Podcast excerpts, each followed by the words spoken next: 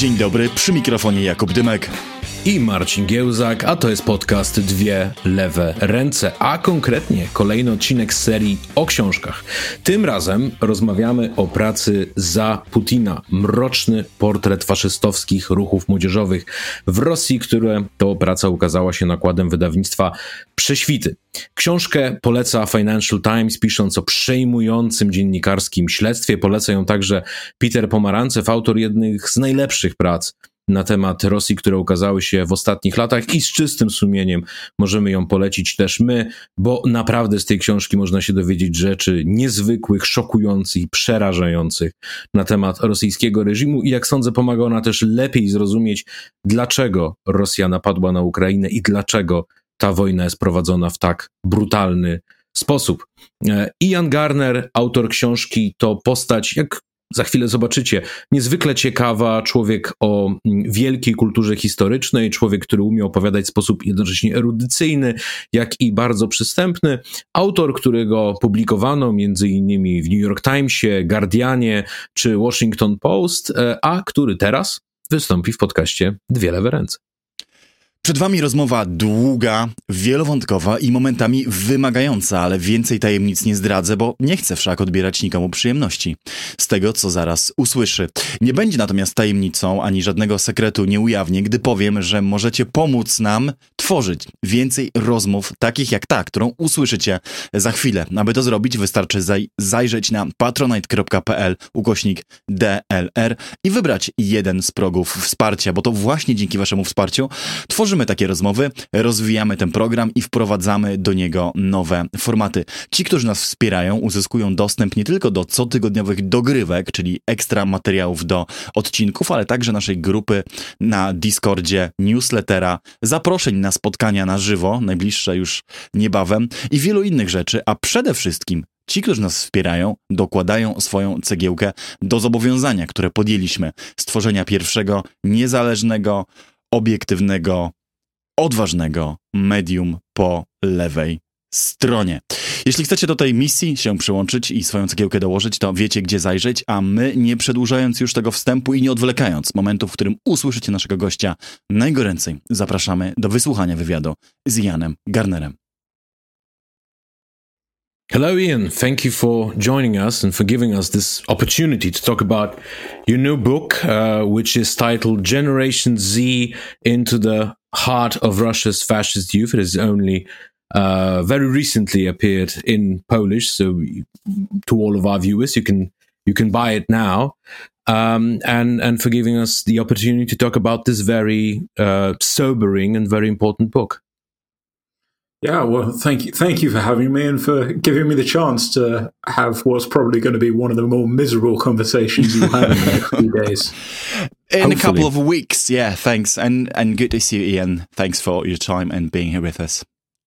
Yeah, so I should like to begin with asking you about the very title of your book, or its subtitle. Now, most people in journalism and academia shy away from any mention of the word fascist, because people will automatically start shouting Godwin's law, far-fetched, alarmist, sensationalist. How would you respond to those who would doubt your intentions? Well, you know, I when I was choosing the book title, I knew there is a shock factor in this, right? Mm-hmm. And I knew that people were going to find it shocking. But what Russia's government is and what Russia's political culture has become is extremely shocking. And I can talk more about what the nature of fascism is in a second, but we've erected this barrier around the F word that is so high that we actually refuse, I think, in media and popular culture discourse to really consider the fact that people can commit crimes that are absolutely abominable, which is just an integral part of what fascism is. And when we erect that wall, we build it so high, we actually refuse to countenance what we really need to do to think about how to deal with countries like Russia. And, you know, speaking to people in Poland is a bit like preaching to the converted, because you're right there and, you know, you're just looking over your garden wall at what Russia is doing. But when I speak to people here in Canada or, you know, where I grew up in Britain or in the States, people are really, really surprised by what is happening in Russia. They really do not understand the reality of life under Putin. But when we think about what fascism actually is, Russia hits the definition pretty well. So it is a country that is built around a myth of national regeneration and national rebirth. The idea that, and you know, it's not hard to find this material in the popular culture, that Russia is under attack from diseases, diseased people, people who are amongst us within Russia, who is somehow sort of, you know, infecting the body politic. And the response is not to compromise. The response is not to find some way of curing those people. The cure is to kill those people, to eliminate them, to destroy them, whether that is physically, as we're seeing in Ukraine, or whether that's to destroy them psychologically, as we're seeing with many people in Russia.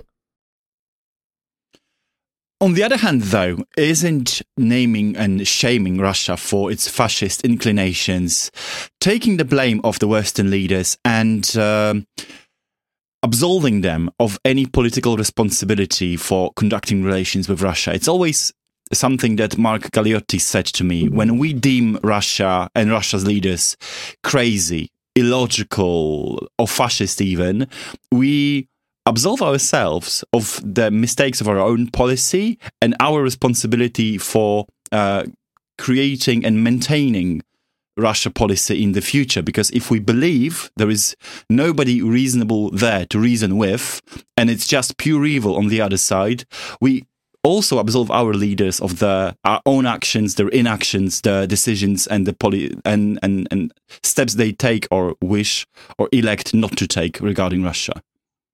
So I think there are several questions in there, one of which you posed as a fact, and that is the idea that Russia's leaders, if we call them fascist, we state that they are madmen, essentially. And I actually don't think this is true. Mm. And there was a great debate about this in the 1930s and the 1940s. How can you engage with people who are mad? And the answer is, and it is ongoing today in the political science literature, you can look into the so-called madman theory. What I'm not encouraging us to do in any way is to write off Russia as mad or as illogical. It is illogical if you look at it in the strictly rational sense of the world. You know, if you go to take a philosophy course in logic in the Western world and try and apply that here, you're going to come a cropper. But there is an internal logic to the thinking. And it's actually extremely logical according to its own rules, which are fantastic, which are mythical, and which are based on allegory. But it's more like trying to engage with people who are extreme religious people. And we have great experience of doing that with diplomacy, with regimes like, for example, Iran, with regimes like North Korea. And you could argue that North Korea is, you know, dominated by a form of essentially religion based around leader worship. Right? We know how to deal with those people.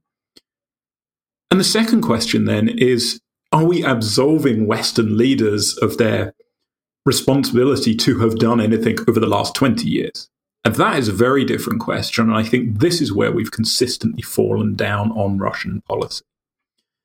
And in fact, I would say that begins even earlier than Putin, really in the mid-1990s with Chechnya, the first Chechen war. And I strongly believe that Putin looked at that war, which was waged with, you know, absolute disregard for the norms of war, such as they are, absolute disregard for international humanitarian law.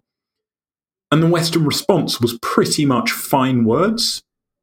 We believe in liberal values. We believe in, you know, you not going and brutally murdering thousands of people and your forces not behaving in a way that's too abhorrent to go into in a podcast. Putin looked at that and thought, well, I can do the same.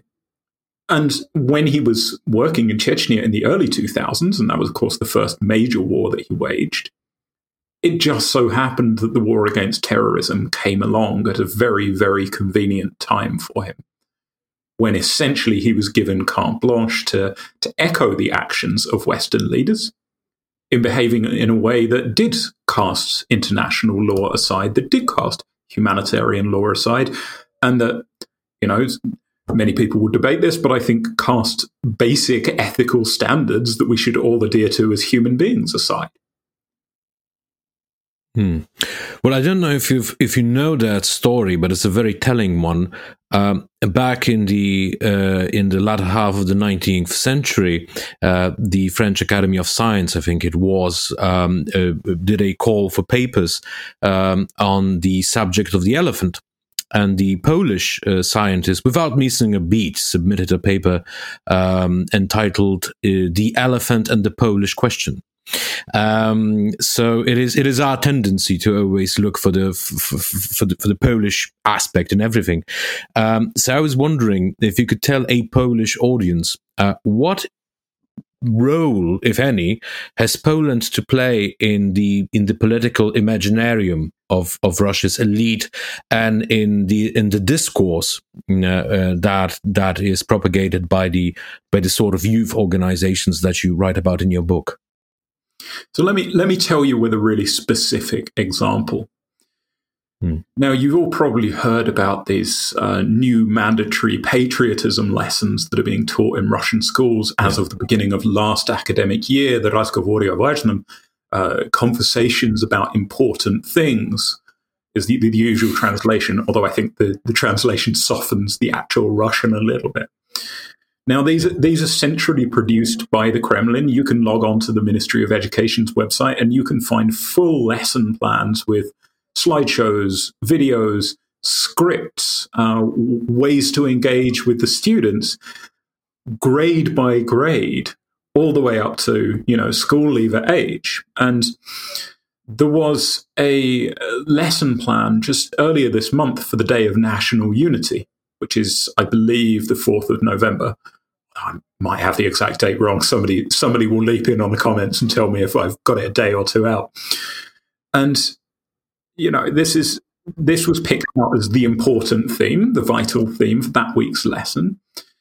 And what children were taught across age groups was that Russia historically has had to defend itself from invaders from the outside, and that it is the moments of defense that have defined what it means to be Russian. Russia is fated to continue playing out moments of great national defense, if you read these scripts, pretty much forevermore. Again, it's not logical, it's not rational, but we're thinking about this sort of allegorical, not chronological time, right? We're thinking in terms of myth.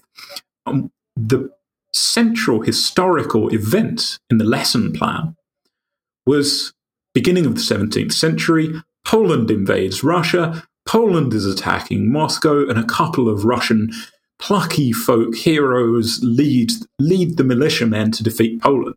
And so the great enemy is Poland. And Poland, if you look at the propaganda for the last couple of years, has come to figure in quite a big way in the Russian imagination as an underhanded, shadowy kind of a country that is hell-bent on the destruction of Russia, on weakening Russia, and of attacking Russian speakers in Ukraine. And this is often projected as a Polish desire to recapture its historical empire. You know, and again, we're going back to like the 17th century here in the 18th century. This is pretty mad stuff. It's pretty out there. But with a desire, for example, to invade Western Ukraine. All of this is laced through with a sort of conspiracy theory logic and the words of conspiracy theorists. And, even reading those lesson plans, it really does feel like you're reading some of that sort of weird stuff that you can read on the internet from time to time. With VLO subtitles and all that. So basically, Poland here prefigures Napoleon in 1812, and then the Kaiser, and then Hitler, and then Ronald Reagan, which is basically the West, which is hell-bent on destroying Mother Russia. Yeah. And of course, the irony is that for all of the terror and the fears about Poland trying to reclaim its historical empire, what's Russia's actual stated goal repeatedly over the last couple of years? Well, it's the rebuilding of the so-called Ruski Mir, it's Eurasianism, it's from Vladivostok to all the way over to Portugal. This is a sort of, again, it's spiritual. It's not logical. Nobody is going to invade Portugal. Well, certainly Moscow is not going to invade Portugal. But it's the idea, again, of recreating this sort of utopian past. It is, to borrow a little bit from Donald Trump, it is make Russia great again, in a nutshell. Although that territorial claims argument is obviously nonsense on its face, the second ideological part, I mean the political part, is not... There is some ring of truth to it, because it is a reason of state in Poland, quite openly claimed by the political elites, that indeed weakening Russia and keeping Russia out of European system and possibly minimizing its potential for as long as it could... in the future as it could possibly be maintained. Well, it is a stated objective. But I want to... Keeping the Americans in, the Germans down and the Russians out is Polish foreign policy in a nutshell. Yeah, although there is a lot of wishful thinking in that too. But I'm going to dwell a little bit on this conflict between the imaginary and the real. And now I have two questions pertaining to that. The first is, how is Russia's national myth of self-defense different from other countries that have professed the same myths over and over again and made them part of their national identity? I can think from Serbia to Vietnam. Many countries sharing the same conception of itself as being defined by external threat and fighting against imperialist or Western forces. So this is the question number one. And the second is, let's stay with the first one for now. I won't overburden you with two at once. Good. I'm glad you stopped there, because I have two parts to this answer. Sure. The first is that this is in the imaginary that the Russian state has created, and this is not an entirely new creation, but these are the elements of national history that it is drawing together. It is the spiritual aspect of it that is central. And it actually goes back before the 17th century, before Poland, all the way to 1453. 1453 is the really key date. What happened in 1453? Well, way off from Moscow, when Moscow wasn't really actually a particularly significant power, Constantinople falls. As opposed to Kiev. Right, as opposed to Kiev. We'll get to that, I'm sure. So we have our first Rome in Rome, right? Actual Rome, real Rome. Well, that's no longer a good Rome because of the split between the Orthodox Church and the Catholic Church. Thus, before 1453, we have Second Rome, that's Constantinople. Now Constantinople has fallen to the Muslims. The only major capital that is an Orthodox capital becomes Russia, right? Or becomes Moscow, rather. And therefore, we have this theory of Moscow as the Third Rome, which becomes increasingly significant and is very central to Slavophile thinking in the 19th century. And indeed, you could argue as well, and I believe Katerina Clark, who's a great historian, argues that there is something of this in the communist revolution as well, where Moscow is at the vanguard. Moscow is the only communist power for some time, and Moscow takes the spiritual lead. Mm. But what makes this different? What makes this so important is how often in the Russian historical imagination this is married to not just a myth of self-defense, but a myth of sacrifice and death and resurrection. And this is a plug for my first book, which is about the Battle of Stalingrad and the myth of Stalingrad, available now from all good bookstores, but sadly not in Polish translation. Stalingrad and the war, as we know, are hugely, hugely important to Russian culture. And the myth of war under Putin has absolutely amplified the idea that it is not merely regrettable that 1 million people died at Stalingrad to save Stalingrad and save the West and therefore save the world. Well done, Russia. Once again, you saved the world. And in this myth, it is very much Russia and not the Soviet people, which included many non-Russians. Mm. It is not merely regrettable that this happened. It is essential that this happened. And when you read about the war, when you read about Stalingrad, Russia has to die. Stalingrad literally dies in the stories. The city is described as dead. And then, lo and behold, there's a miraculous turnaround at Stalingrad, November the 19th, 1942. Huge counterattack, hugely improbable. The city literally comes back to life. Read around the stories. The next time you hear Russians speaking about the war, notice how often we see this, the antipodes of dark and light, death and life, old day, dawn, and so on and so forth. This is, to come back to this religion idea, this is the Christian myth, right? Jesus has to die to save the world. Jesus takes the sins of humanity on himself. So this is now transposed into this Russian nationalist context. That makes it a highly potent idea. Because while not every Russian believes that, you know, I'm going to go out and sacrifice myself, there is increasingly this narrative that the more we suffer, the more we struggle, the more we die, the greater the eventual turnaround must inevitably be. And let me hit you with the second one, because it connects to this as well. There is this conflict, or rather polemic, between authors who believe that Putin's goals and Russia's goals are transcendental in a sense, or transhistorical in a sense, and purely ideologically motivated. I would count myself Timothy Snyder in that camp, believing that Russia is an eternally fascist state, that Putin is motivated by highly ideological reasons, which comes from his upbringing, his lectures, his inspirations, his personal vision of Russia's history, is what drives him. And the second camp, I would put people like Anatol Levin, for example, in that camp, tend to see Russia as a country with purely political objectives. It tries to maximize its potential, utilize its military might to achieve a certain goals within the realm of the possible. And those people in that camp would treat this whole ideological, quasi-religious, spiritual edifice as a, some form of rationale for what is strictly political.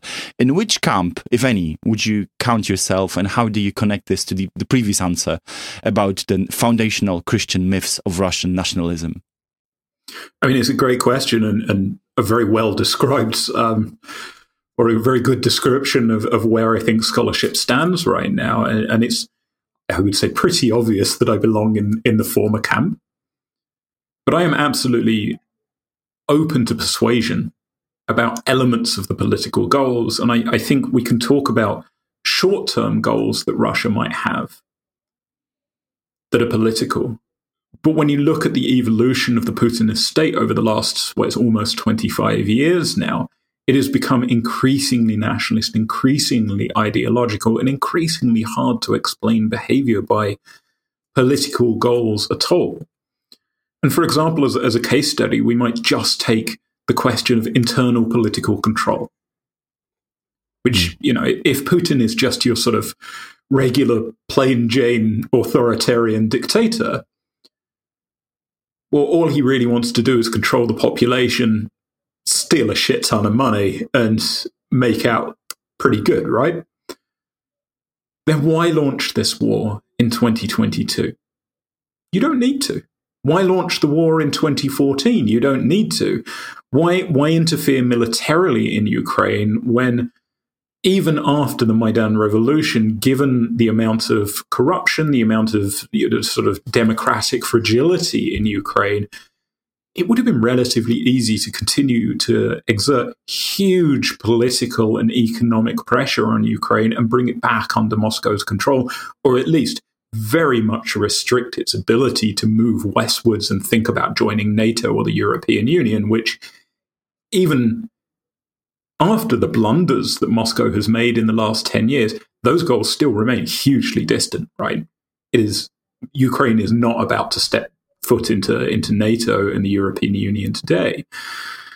If you're open to reading an excellent new book on this, Alexander Etkind probably belongs to the other camp and is a really good thinker about trying to think how the two camps might bridge.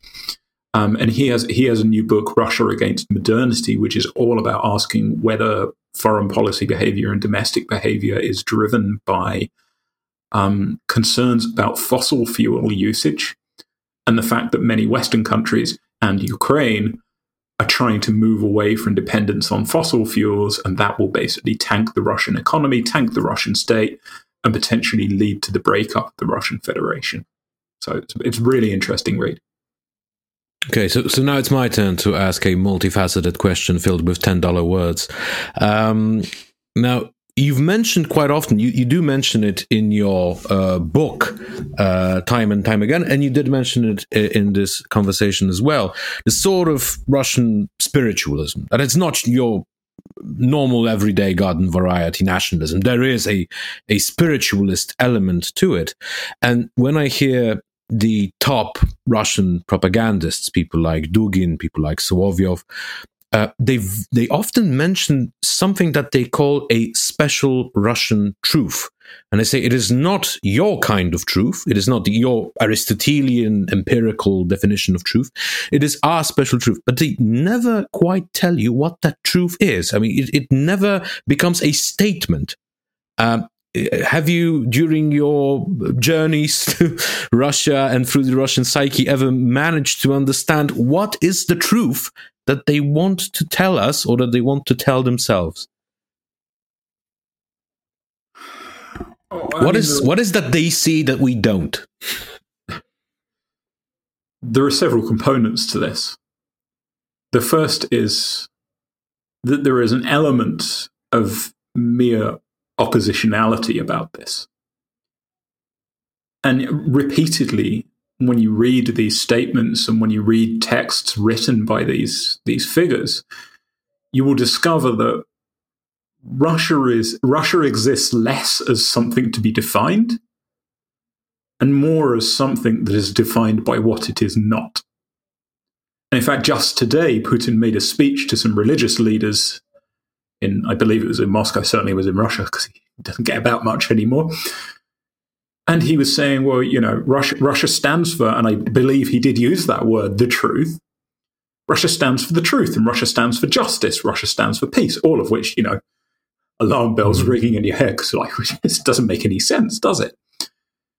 And then he went on a little bit of one of his diatribes, his digressions, that, well, the West is all about cancel culture. We're not about cancel culture, right? So the West is about cancelling. Russia is about cancelling.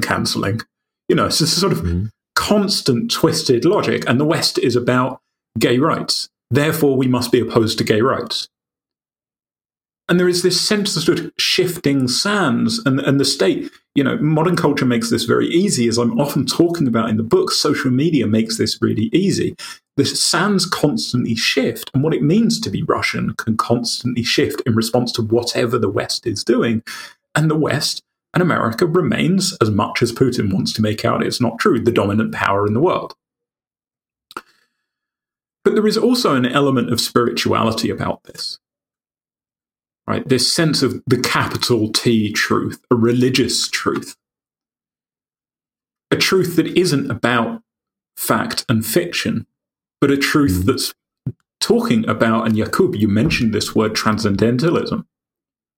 Right, we search for the truth, and we aim to access the truth, and we aim to live the truth. This is elements from Christian discourse that are deployed within what you might term everyday political rhetoric, but nothing in Russia anymore is everyday. Mm. So that would be sort of Georgi Lukács' point that it is a very Russian state of mind to say that you can lie all your way to the truth. You can lie so well that your lies will sort of be transmutated into the capital T truth. Yeah, absolutely. And this is, you know, if we talk about social media and mediatized realities, you know, if we're getting in depth with the theorists and the thinkers, think about Baudrillard, right? And think about the idea of the hyper-reality. And Baudrillard, writing in, you know, several decades ago, basically saw it all coming. The idea that we can live exclusively in virtual realities, and those realities seem to us much more real than anything that is empirical.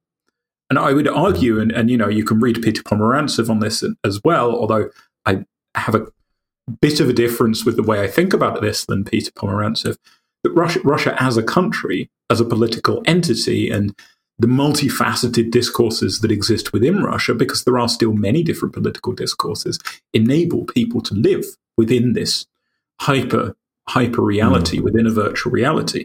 The difference that I have with postmodernists like Pomerantsev is that they say that the aim of the Russian state is simply to fragment meaning, you know, to take the mirror and smash it apart so that nothing means anything anymore, and you can't glimpse what's real. I would argue that the state is very keenly aware, and people like Dugin and Solovyov in particular are very keenly aware, that digital realities enable you to produce an infinite number of what appear to be whole mirrors. And therein people can live. They can find themselves. They can find worlds where they want to exist. And the state finds it easy to be in those spaces. Okay, so one last question on this, and the mic is yours, Jakub.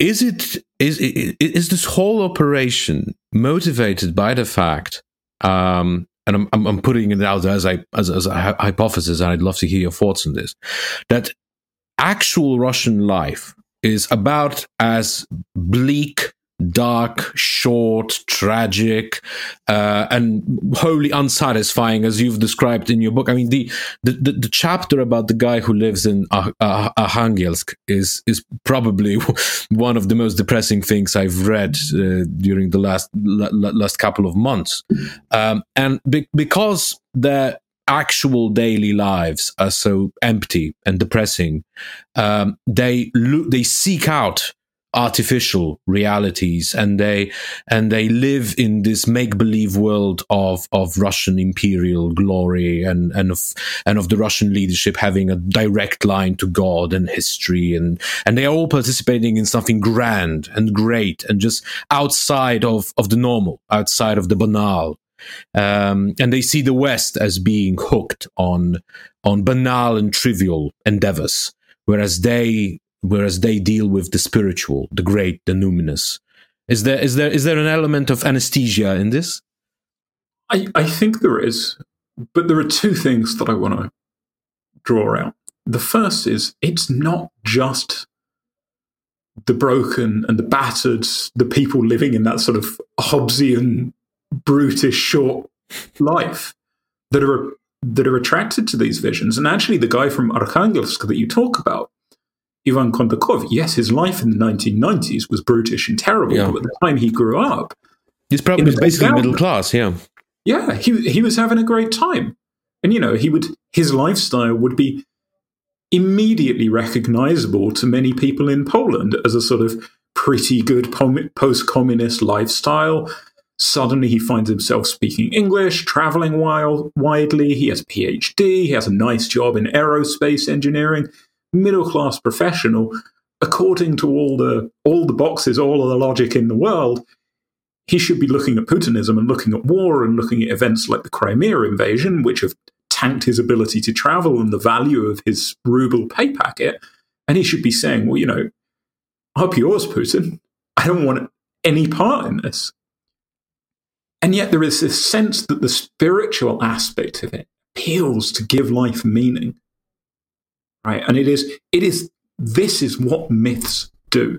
Myths are not about lies.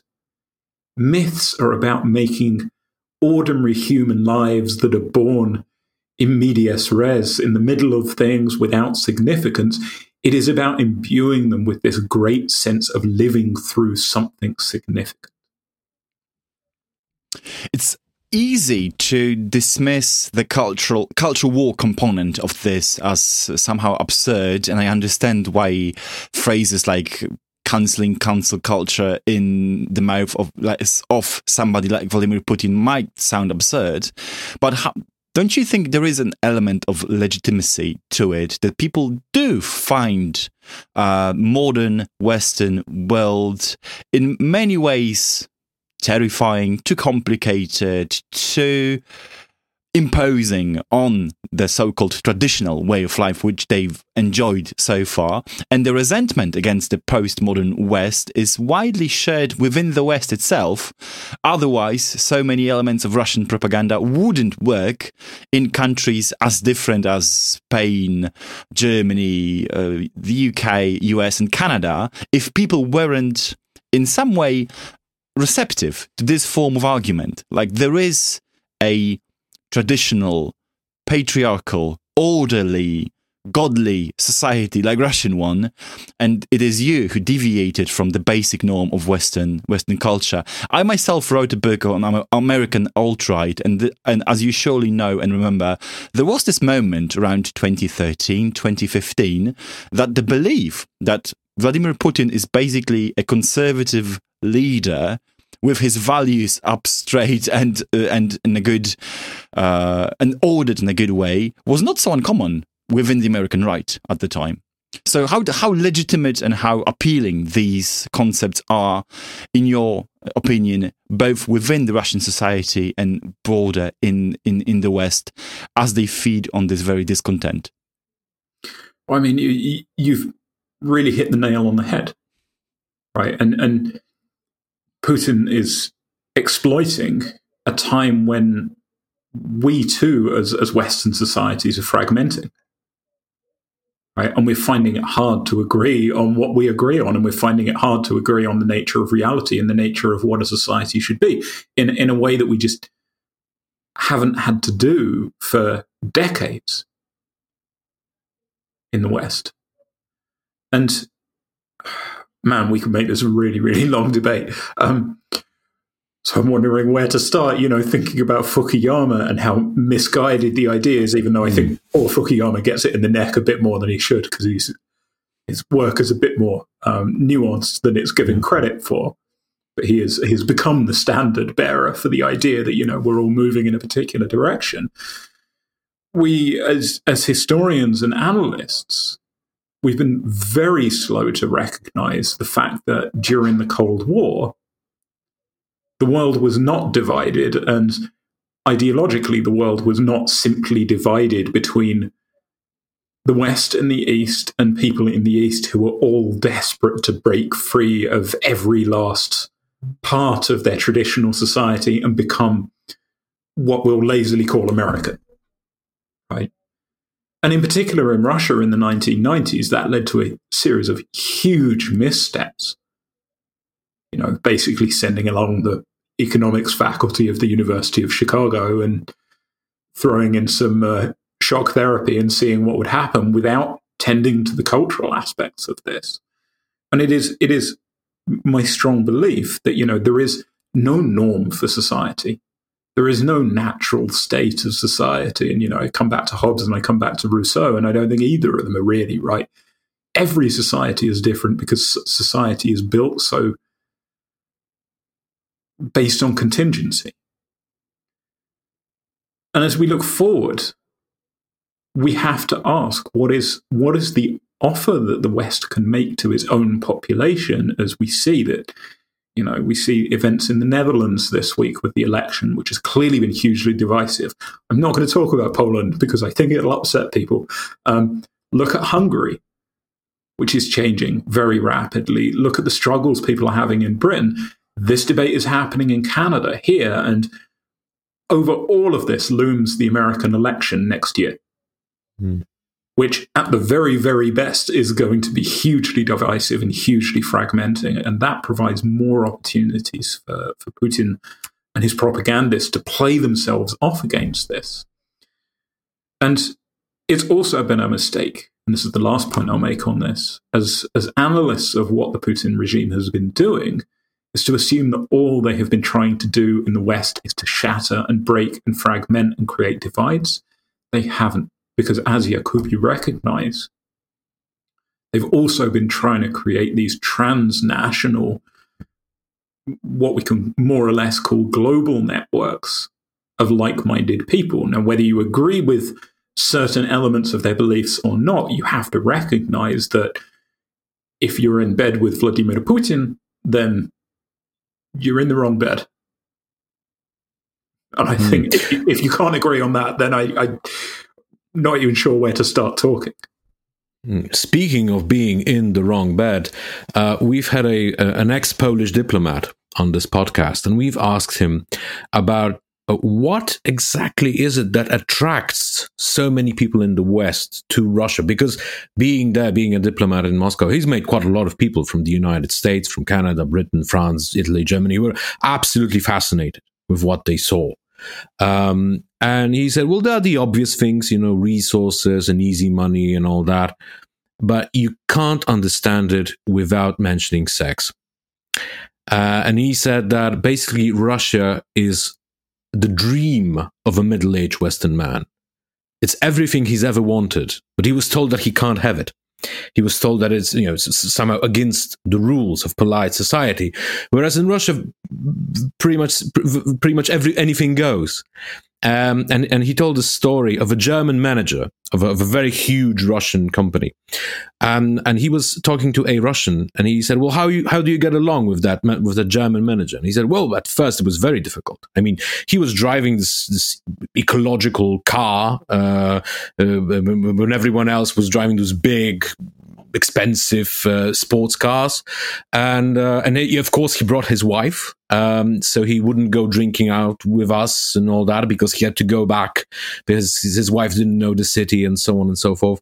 But just half a year later, he sold his hybrid car. He bought one of them, flashy sports cars. He left his wife for a 30 year for a secretary 30 years his junior, and he said, "Well, now he's a ruski człowiek. Now he's a Russian man. Now he's one of us." So, would you agree that there's this dark attraction that Russia has through sex and machismo? Yeah, I mean, this German dude sounds like he was going through a midlife crisis, and in some ways, I wonder if the West is going through its own midlife crisis right now and trying to figure out what are the norms and the rules, and those who feel, rightly or wrongly, like they've come out the losers of these debates and these battles are going to be attracted to places and political visions that seem to offer them power back, seem to offer them stability, and seem to offer them strength. Now that's, again, it's a very Hobbesian view of the world, I guess.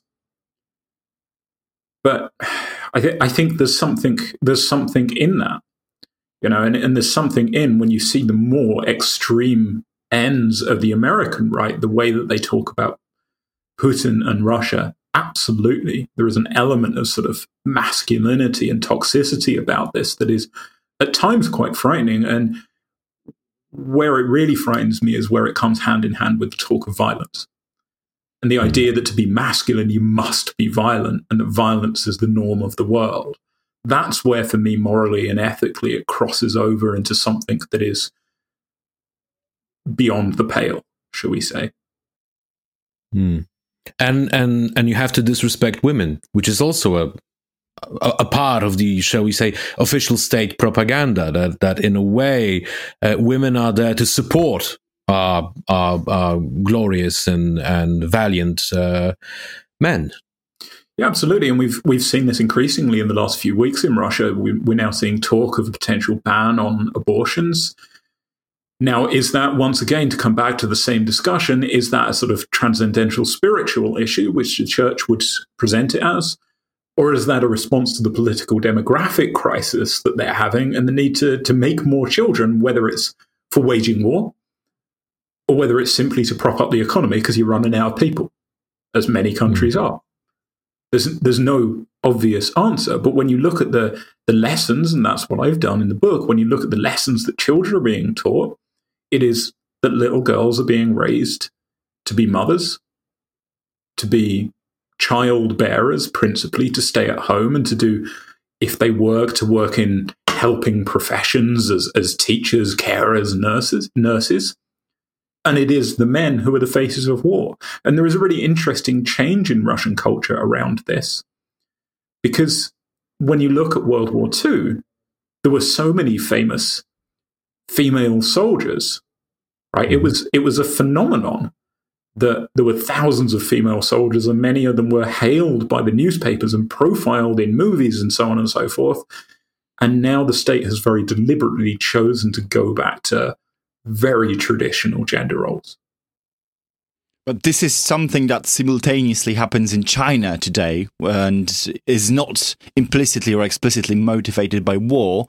So we can also tie this in, or which is not the topic of this conversation, but to a broader reactionary impulses within regimes worldwide, which is a more complex question. You've mentioned school and lessons. I know Marcin wanted to dwell on this a bit, so let me ask this question up front. So, apart from these patriotism lessons, what is in the Russian school that you believe is so formative, and what is exceptional about Russian school and school experience in modern Russia today, which differentiates it from broader Eurasian context? So, I mean, schools are becoming increasingly militarized. We've seen this over the last 10 years in particular. There was move to become more traditional, more conservative in education in the 2000s, to do away with liberal experimentation from the 1990s, although that was fairly abortive at the time. But really over the last 10 years, it's become the case that almost any subject can be militarized and patriotized. Most obviously in the history curriculum, in the social studies curriculum, where what is being taught is this sort of spiritual, transcendental language of Russian history. Is all quite baffling and pretty out there. But even in, for example, I've seen IT textbooks and IT homework that had Z symbols woven into it. So anything can become military. Outside of sort of regular classroom teaching, it's becoming more normal to have sort of patriotic events and quizzes, games, visitors from the military. Wagner were not coming into school very regularly, but they were. But military recruitment is normal in schools for 18, 17-year-olds. You know, people coming in saying this is a career, and it's not just a career option in terms of money, but this is socially, this is the right thing to do. This is the way that you become a good Russian man. You can look at younger children who've been treated to patriotic education, music, popular culture through schools. And then you have, against the background of this, the youth army, this paramilitary youth group that is growing in size, which has branches in just about every high school in Russia nowadays, and whose members dress up in their youth army uniform and are a presence in schools. You're seeing plaques to fallen soldiers from the local area being erected in schools. You're seeing more and more Victory Day content spread from 9th of May itself and the week of 9th of May out bit by bit, week by week. A bit like, you know, Christmas has already started about 3 weeks ago here, you know, well in advance of Christmas. Well, Victory Day is this sort of ongoing festival of militarism. And so it's easy to point to each one of these phenomena and say, well, it's not going to be very useful. And, you know, on social media, you will see a picture of school kids being visited by some old veteran and looking bored to tears, as most 12-year-olds would be if some old man came to talk to the military and reminisce about the war in Afghanistan to them. But it is the drip by drip, the creeping militarization. There's a theorist, Cynthia Enlow, who's talked about militarization a lot. It is the creeping into every aspect of day-to-day life that is what makes this effective. There is no sort of big slam dunk moment that the state has. It's everything put together.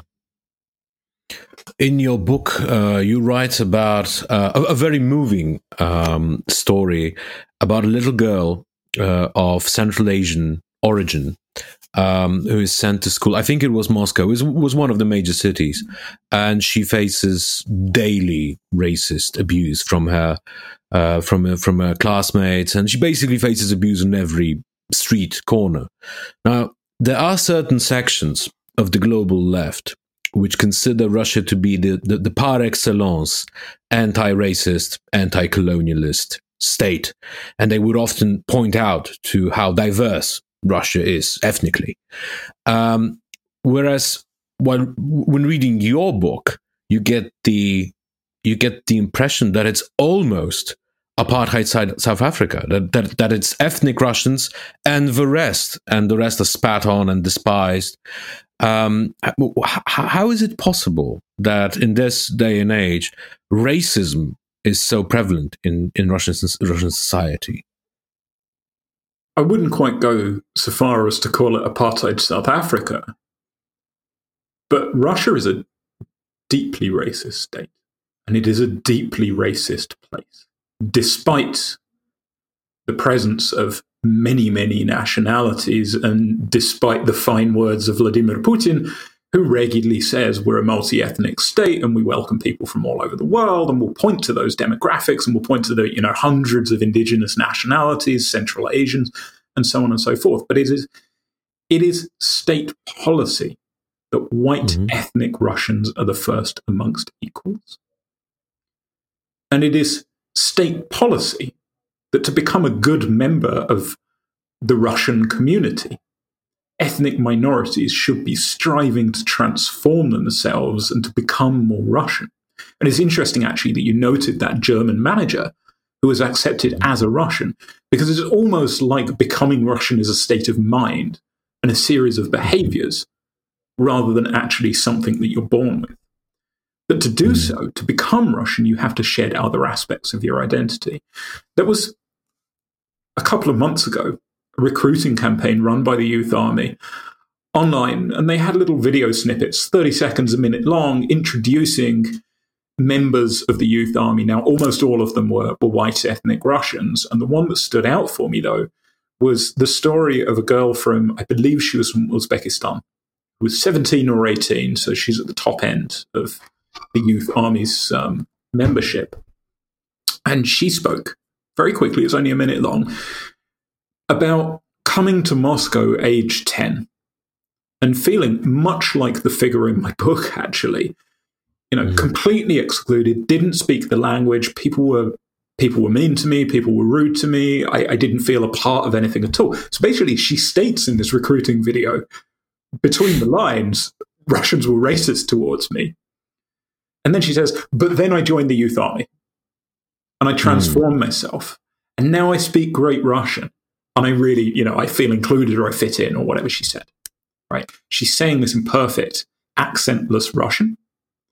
The only discernible ethnicness about her, apart from the fact that she says she comes from Uzbekistan, is the fact that, she's dark-skinned, she looks Central Asian, but she is dressed up in this perfectly crisp Youth Army uniform, the red beret. She has become Russian. She's sort of performing her Russianness. But she can't, within the Youth Army space, say, I'm proud to be Uzbek, but I'm also proud to be in the Youth Army. That is language that never exists. You cannot find it. I was talking to Professor Marlene Laruelle from George Washington University about Russian identity a couple of months ago, and what she told me is that in the 21st century, the Russian vision of itself wasn't militarized and as nationalistic as today at first.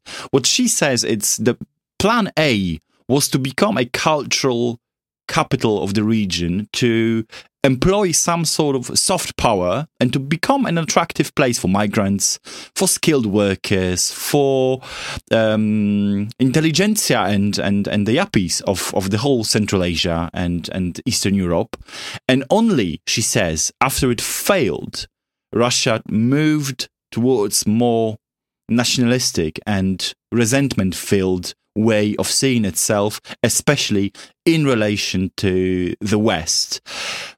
I have the feeling that this isn't something you totally agree on, but I'm very interested. How would you respond to that, and what is your interpretation of this history of Russia failing as an attractive cultural capital, soft power capital of Central Asia, and then transforming itself quite consciously into a more nationalistic vision of nationality and its place within the region? Well, my view on this is actually not as opposed to what Marlene says as you might imagine. And the point that I really want to underline is that in the 2000s, that first decade of the 21st century, what the state really did was it really did live this postmodern reality. And this is what Peter Pomerantsev is so good on as well. But the idea was to pump people up with the possibility of this, you know, dreams are coming true, to kind of live the fairy tale. And that's, as I note in the book, that's something that Putin literally says in that very first speech he makes, 31st of December, 1999. Here is your new president. Here he is on New Year's Eve. He says, you know, we're born to make fairy tales come true, or something pretty close to it, which is a line from the Soviet Union from the 1930s. And that meant being a pop culture destination. It meant being a soft culture power.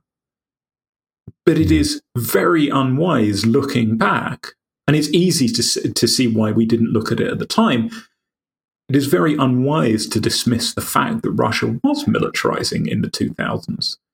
It was invading Chechnya in a very brutal fashion. It was pursuing this policy of so-called managed nationalism at home, which basically involved recruiting far right-wing gangs and neo-Nazis to go and beat up anybody who didn't seem to be Russian and straight enough. Right? Those two things could coexist, and they did coexist. And the point that I make in the book, and this is what I want people to understand, is that during the 2000s, you could live that sort of dream, bubbly, frothy lifestyle in Moscow and never see the violence. You could choose not to look at it. And we did the same in the West. We chose not to look at the violence. We chose to interpret it as an aberration, as something that happened from time to time, as something that was unusual, rather than something that was just as central to the state's project as was the creation of the soft power. Right? And this, again, it's mythical. Right? We have these opposing, Northrop Frye, who is probably my favorite scholar of myth, talks about these opposing darknesses and lights, and he talks about them in terms of a symphony, right? Where you have the tonic and the dominant chord, the first and the fifth, constantly working, wrapping around each other, unresolved. And I strongly suspect that in the 2000s, the reason that we didn't really get this is that we didn't want to recognize that those debates were continuing in Russia that had gone on in the 1990s between nationalists and really extreme nationalists and communists and liberalizing thinkers. We wanted to say, Putin has come in, we understand him, he's a soft authoritarian, he's a guy that we can work with. That was the mistake. The objection that one often hears is that when one criticizes not as much Putin as Russian society as such, one often hears that, oh, what you're doing is you're essentializing. You have this this Orientalist view of Russia, whereas in reality what we have there is a type of society that has been subjugated by an authoritarian power, by an alienated elite. And if only the true Russia could speak up, we would see a very different picture. And you often hear these days that the soldiers, they don't want to fight, they don't want to die, they have personally nothing against Ukraine and Ukrainians, they were forced to fight, or that most of the fighting is done by people, shall we say, on the fringes of civilized society, convicts, gang members, and so on and so forth. Therefore, we should not consider Putin and the Kremlin as being valid representatives of what Russian society actually looks like. Now, how would you respond to that argument? Well, I certainly shy away from essentializing any society, and I've talked about the fact that I'm a constructivist, and I think society is constructed in terms of contingent events and contingent actions. Russians are not inherently anything. Just as Polish people or British people or Canadian people are not inherently anything because society is constructed. But ultimately, when it comes to Russians' enthusiasm for war and participation in war, I always come back to Vasily Grossman's novel Life and Fate, and I don't know if either of you have read it. Yeah. But Grossman's logic in it, there is a central character, Ikonikov, who is an icon. Right? So there for imitation, if you're an orthodox thinker. And Grossman's character finds himself in the concentration camps and refuses to participate in building the gas ovens, and essentially writes a sort of last will and testament where he says, well, I know if I refuse to do this, I know that I will be killed, but I refuse to participate in the killing of others. And I always reserve the right to say no. And you always have that right to say no. And there's nothing that more bloody drives me mad than the idea that Russians are politically apathetic. You cannot, in an increasingly totalitarian society like Russia's, be apathetic. You either choose to participate or you choose not to.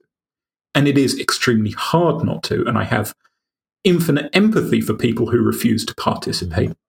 And I understand how very, very difficult it would be if you were in that position to say no, that I will not do this. And I don't know whether I would be strong enough if I were living in that society to say no, I refuse.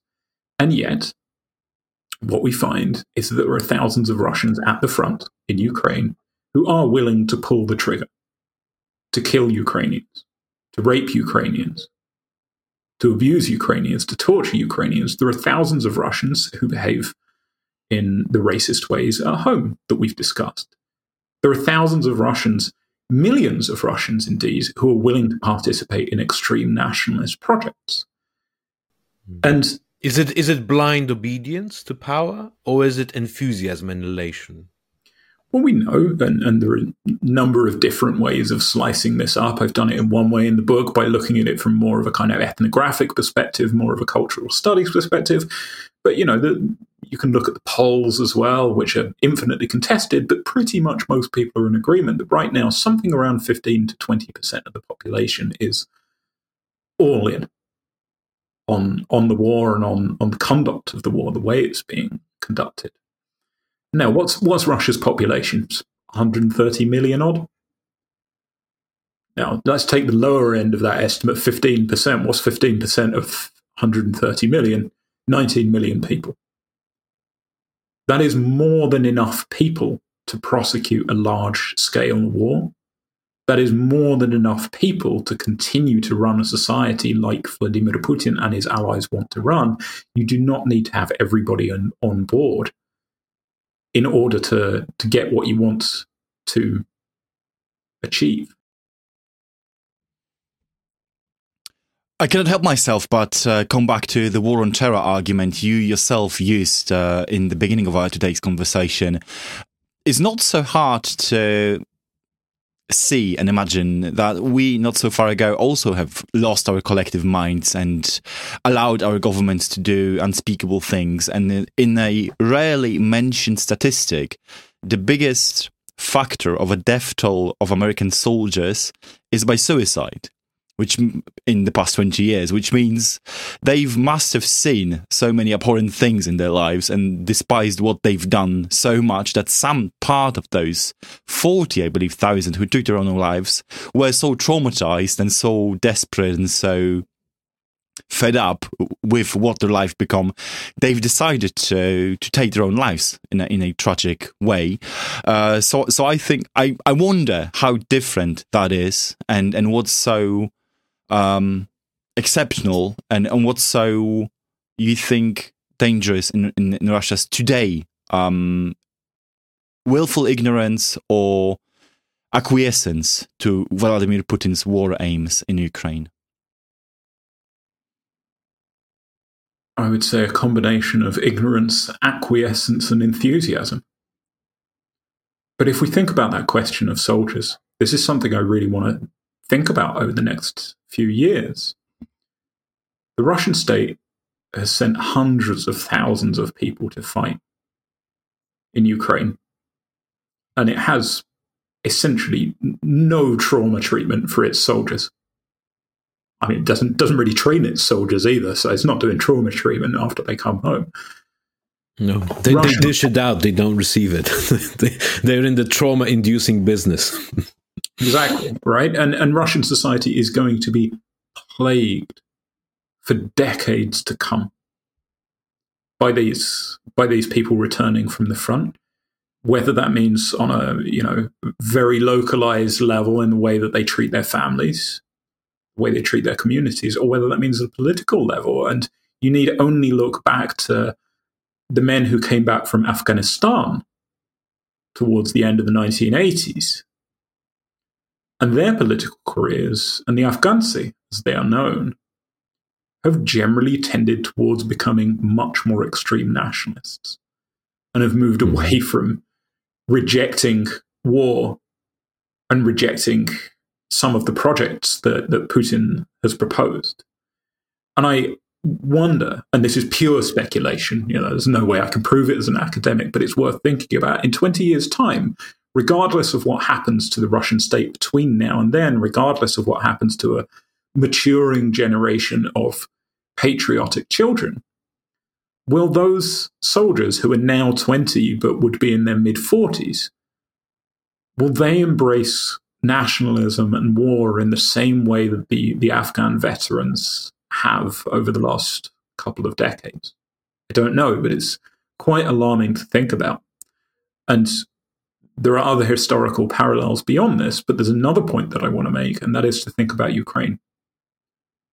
And to say that one of the most important things that the West needs to be doing with Ukraine is, and I know the Ukrainian government is working on this, is to think about trauma treatment for the soldiers who fought.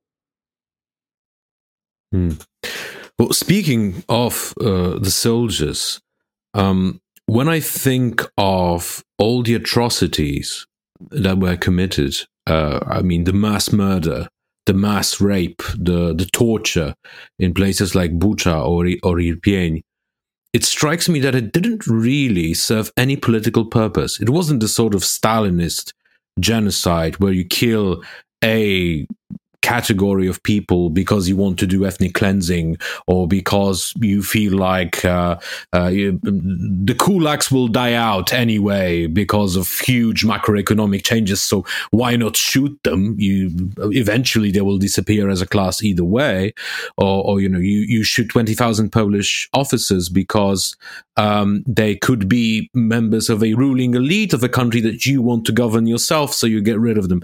In Bucha, you have none of this. I mean, it's just wanton destruction and rape and murder. Do you have any idea about why it is that the Russians are conducting this war in that manner? Does it serve any purpose outside from just bloodlust? You know, perhaps there are no answers. There are only choices. But I wonder if you have another take on this. I mean, there's, just to bring up one thing that isn't mentioned enough, I think, when it comes to these incidents, and that is the importance transnationally that rape and arbitrary violence plays in military bonding.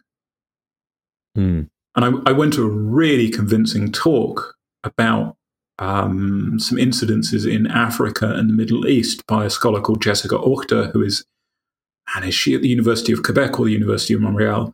I'm not sure. One of the ones in Quebec, where she just laid out statistics, and she'd done some interviews with people who'd been victimized by this sort of stuff and soldiers as well, who said that, you know, this was part of our sort of, not an initiation ritual that was forced on us, but we conducted ourselves this way because we felt like somehow this brought us closer together.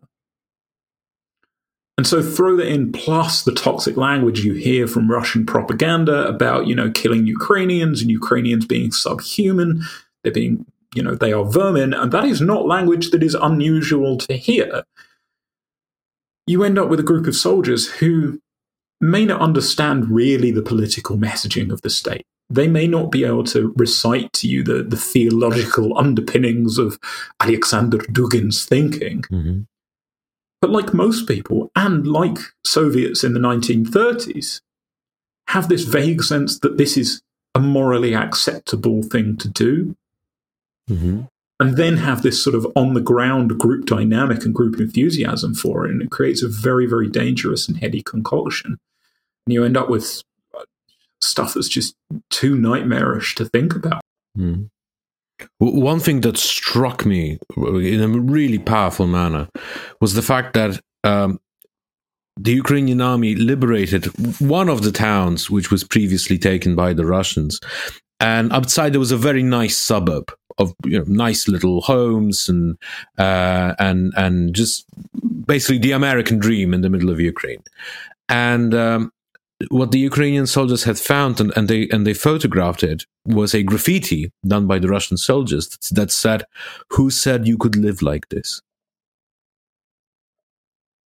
So there's an element of vengeance. You don't want others to have the good life when you live this miserable life in the, you know, middle of Siberia, whatever it is that those soldiers came from. Exactly. And you know, again, if you look at the historical comparisons, and everybody hates it when I make historical comparisons to Nazi Germany, but members of the Wehrmacht and the SS were not all super highly indoctrinated people who'd sat there and, you know, memorized every line of Hitler's speeches. They didn't get the philosophy, partly because the philosophy was as ragged and illogical as Putinist philosophy, if you can even call it that was. You have people who take these vague snippets from it. The rage, the frustration, the sense of being the losers of history, the sense that we need to destroy and fight to make something great again. And you end up destroying those moral boundaries that usually constrain people. Ian, you've been very generous with your time, and I'm deeply thankful for that. But before we finish, I want to ask the question everybody hates, and it's very general, but how does this end? Because we've mentioned the consequences, the generational trauma, but we've shied away from immediate political circumstances, like Ukraine losing international support, Russia propping up its GDP by increased ammunition production, and sanctions failing in certain regards. So if you can be bothered for like more on-the-spot analysis and sharing your views on the future trajectories of this, both the conflict and the Western response, I would be more than glad to hear them. The point that I want to draw attention to when it comes to understanding fascism, this is to go way back to our very first question, is that fascism demands war. Fascism wages war for its own sake. There is no strategic goal that military planners can put their fingers on and say, you know, tick the boxes, we've done it. And therefore, if it's not this war, it must be some other war. The war has to keep rolling on, whether it's internal war, external war. It doesn't matter. And it is not going to stop with Putin, unless something changes within Russian society, because there is no liberal white knight, right? There are plenty of liberals within Russia. I'm not saying all Russians are evil, but there is no white knight who has anything near the reach or the power to come in and build even an opposition movement right now, let alone actually get their hands on the front door keys to the Kremlin. And therefore, you're going to see, I predict, a generation of young Russians who grow up with this highly militarized environment and propaganda around them. And just like those soldiers in Bucha, they may not buy into all of it. They may not understand all of it. But they may have a very different moral, ethical, and spiritual code to what we have. And we need to be ready for that. And we need to start thinking about it now instead of thinking about it in 20 years' time or in 10 years' time when some other war breaks out. Ian, thank you for this very enlightening and very sobering conversation. I hope that your book will reach quite a lot of people because it shows us a very visceral, very powerful, and I think a very real image of Russia that we have to start to internalize. And for all the books by Dostoevsky and Tolstoy that we've all read, that's a portion of the truth, but there is also the ugly portion of the truth, which you have shown so well, both in your book and in this interview. And I thank you for it. Thank you. Thank you very much. And I was going to say it was a pleasure, and in an intellectual sense it was. Emotionally, it was quite a harangue. One very last thing. We have a tradition here of recommending things we would like our viewers to familiarize themselves with, like books, games, movies, articles, analyses. Would you share something that you've been reading or paying your attention to in recent weeks and months that we can recommend to our viewers as well? Oh gosh, I've been trying to read normal stuff. I'm still recovering from thinking about the book. That's perfectly right. Mm-hmm. You know what? If there's something I can recommend, though, it is to watch the 2013 movie Stalingrad, which is a big-budget Russian-produced movie. It was a huge box office smash, unusually for Putinist propaganda movies, which tend to be quite terrible and unappealing. Watch that, and you will understand a lot about the way that Russia thinks about war and sacrifice and death. And in particular, think what happens to the heroes, because in American war movies, the heroes always survive. And that is all I'll say. Ian, thanks so much for this. Thanks for your time. And it was really good to have you here with us. And anytime you're in Poland, don't forget to hit us up. Cheers. Cheers. Thank you.